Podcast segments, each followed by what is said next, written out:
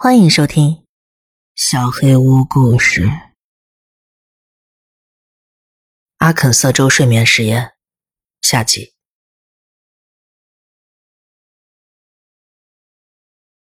第三个星期，我们很少再聚在一起讨论，大家更倾向于孤立自己，用怀疑的眼神看待彼此。但是那种不安，还有不受欢迎的感觉。始终存在着，而每天晚上，那个人或者那个存在一直站在我身边。我现在睡得更少了，每天不会超过一个小时。睡得这么少，以至于我观察到了他逃走的瞬间。最后一次，我清楚的看到了他的方位。我房间里的那个角落总是给我一种特别的感觉。我发现自己总是盯着那里，而这并不是出于我的意愿。那个点的角度很奇怪，我的眼睛很难把它看清楚。那个影子总是偷偷摸摸的走到那里，然后消失。当我完全清醒过来，就会怀疑这是不是我的幻觉。也许这是第三阶段。幻觉。我走进那个角落，仔细观察。它的味道有些奇怪，像是松节油一样。而我越盯着那里，越强迫自己的眼神集中，我就越确信，那里有什么东西在移动。他在看着我。这时，我听到角落里传来可怕的声音。那声音中充满了怨恨。我没有片刻的停留，径直离开了房间。我不想去弄清楚那声音究竟是什么。我再也没进过那个房间。之后，我只会在阅览室里小睡一会儿。躺在阅览室的时候，我无意中听到了 G.T 在走廊上跟人说话的声音。他又在说着关于角度的事情。他说。作为一个标准的封闭状态，这个建筑的角度不对，高了二点七四八八度。他说：“这足够让人抓狂了，但又不是那么的明显。”跟他谈话的对方说了一些我听不懂的话，大概是说那是撕裂的角度。他的声音被扭曲了，所以我并不能确定，但可以肯定的是。我不认识那个声音。J.T 在跟我们四个人以外的人说话。可能我的反应很愚蠢，但我被吓到了。我待在原地一动不动。J.T 经过的时候，我假装睡着了。而他经过门口时，我感觉到有人，或者有什么东西走了进来，站到了我旁边，然后消失了。我告诉自己这么做很傻。大概一分钟之后，我追了出去，但是我没有看到这题，反而撞见了詹姆斯。他也说没见过这题。那你有没有看到，或者听到不应该出现在这里的人？詹姆斯看着我，惊讶又恐惧。你怎么知道的？我没跟任何人说过呀。他告诉我。他听到妈妈在叫他，他确信那并不是幻听，那个声音明确而清晰，就像我此刻跟他说话一般清晰。那声音在呼唤他。他说自己几乎就要回答了，几乎。然后他停了下来。他已经死了一年了，兄弟。不管那是什么在叫我，那不是我妈妈。我看到他双手紧紧攥在一起，不住的发着抖。我让他冷静下来，那可能是幻听。我也听到了一些声音，孩子哭闹的声音。一开始声音很小，我还以为是水管的问题。我们应该开个会，他提议道。我想起了这题和刚才听到的那些话。我们先告诉他们吧。如果解释为机器的一个副作用，也是合理的。唐听后说道：“本来我们不应该听到这些声音，但是我们的大脑以某种方式随机拾取了它们，然后把它解读成了某种东西。大脑截取记忆中的片段，给那些声音赋予了意义。你信吗？一秒都没有，詹姆斯回答。但是我们找不到合理的解释。这个解释听上去很好，我希望它是对的。几天后，我在健身房找到了詹姆斯，他正在捶沙袋。我问他还好吗？他不理我，所以我回到了阅览室。几分钟之后，他来到了我身后。我听到的那个声音不是我妈妈，当然不是。这不是我们早已确定的事情吗？不。我的意思是，我不知道能不能表达清楚。我是说，我妈妈是个好人。即便那个声音已经学得很像了，但是一听就不是她。那个声音一点都不友好。那不是人。我放下书，仔细打量他，看他到底是不是认真的。他很认真，非常的认真。他一直跟我说各种各样的事情。他问我：“你还记得那个小屋吗？”我说不出话来。我从来没有提过这件事。我不提的理由也很充分。我花了好几年的时间才接受这一切。那是很久以前的事了。我像往常一样去屋后的树林里玩耍。我喜欢大间蹩脚的树屋。那天我走得远了点儿，来到一个小屋里。之前我从来没见过它，它看上去很旧了。我记得，我听到里边有个孩子在哭。想着或许能找到一个伙伴跟我一起搭建树屋，我就透过窗户往里看了看。那孩子被铁链锁在地上，旁边还有个狗食碗。我想要帮忙，但是我知道这是非法入侵。我环顾四周，就在那时，我看到了那个人，就在不到十米开外的树林里。他可能一直都在盯着我。他面无表情。我一路跑回了家里，我害怕极了。直到睡觉时，为了解释我为什么不敢睡觉。我才把这件事情告诉了父母，他们马上报了警，警察找到了小屋。我听说他们找到了铁链和碗，但是孩子不在那儿了。我一直都在责怪自己，为什么没有马上帮助那个孩子？所以，你记得吗？詹姆斯又问了一次。嗯，好吧。他一直在跟我说该怎么出去。他说这题体内有个秘密出口，我们把它揭开，就能找到出口。詹姆斯，我不知道该说什么。我知道，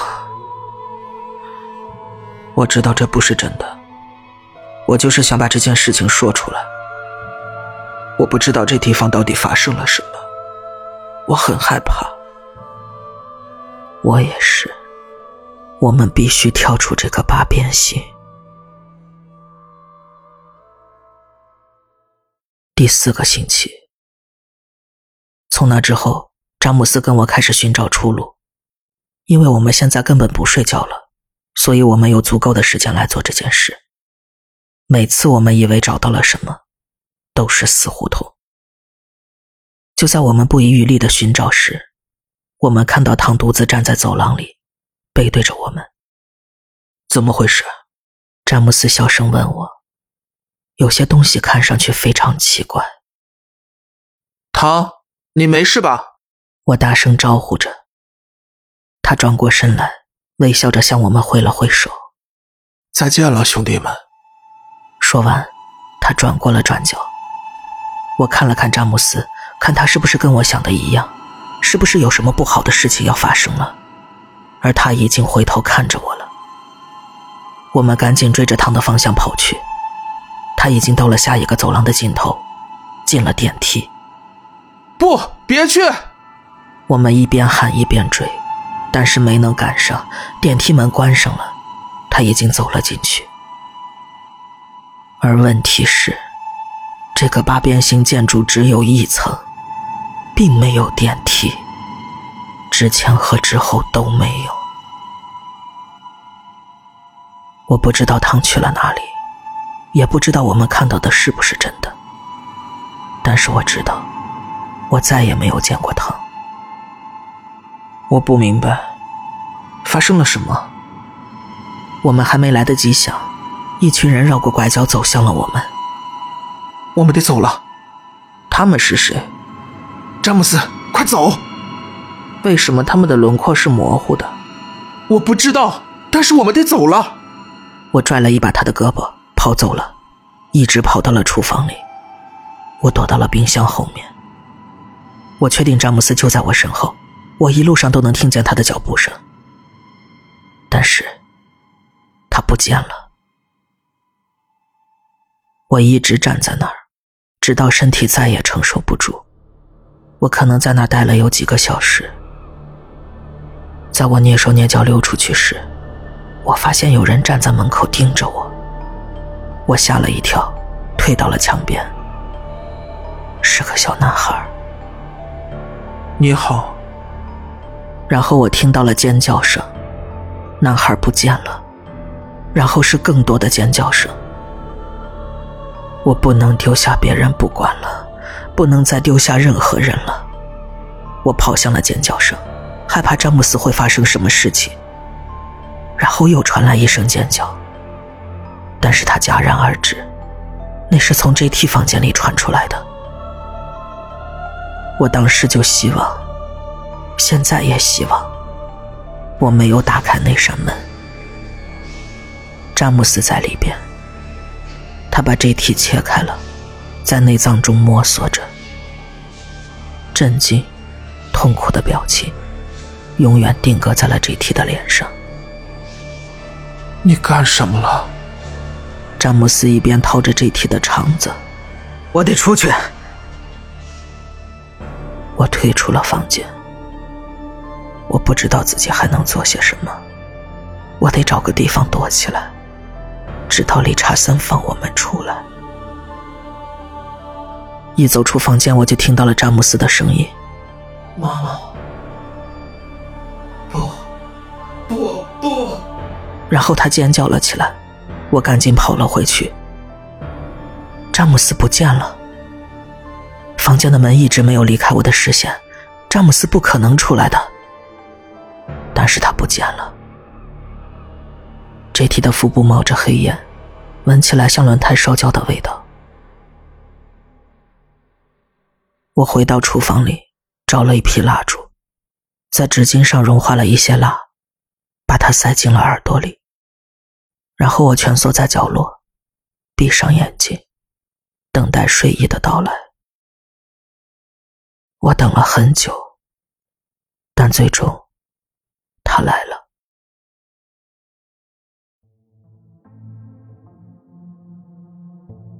是理查森教授摇醒了我，他已经把我耳朵里的纸巾掏了出来。我以为他会来的更早。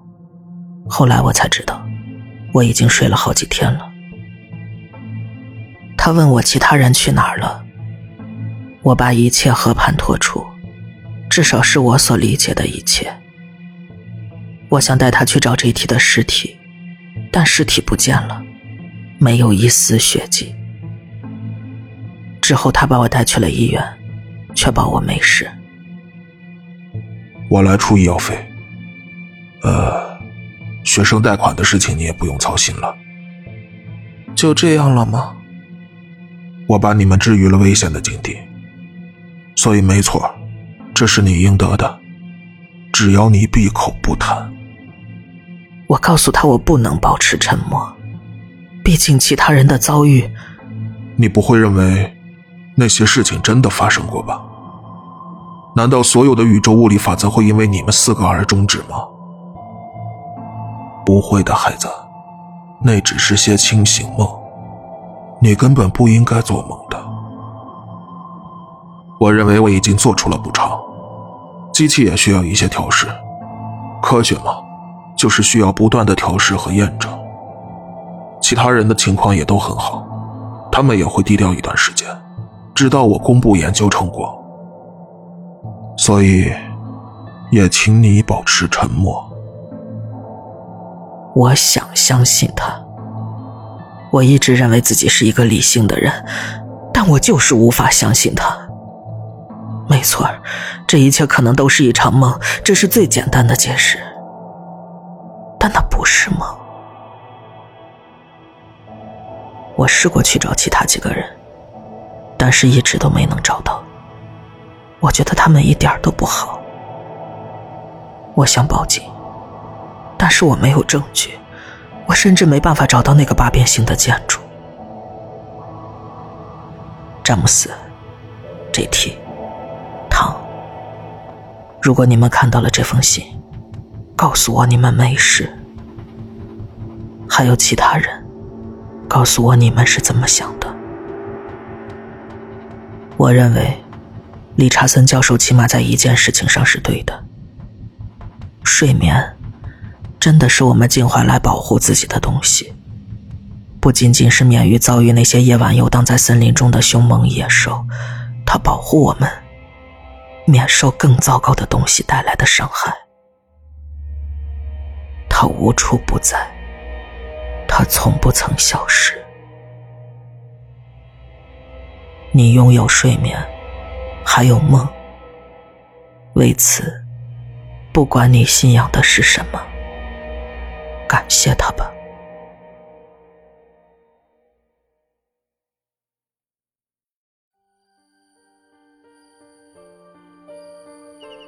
本期小黑屋故事就到这里。如果你做噩梦的话，没有关系，我会来把它吃掉的。我是小黑屋的墨，那我们梦里再见了。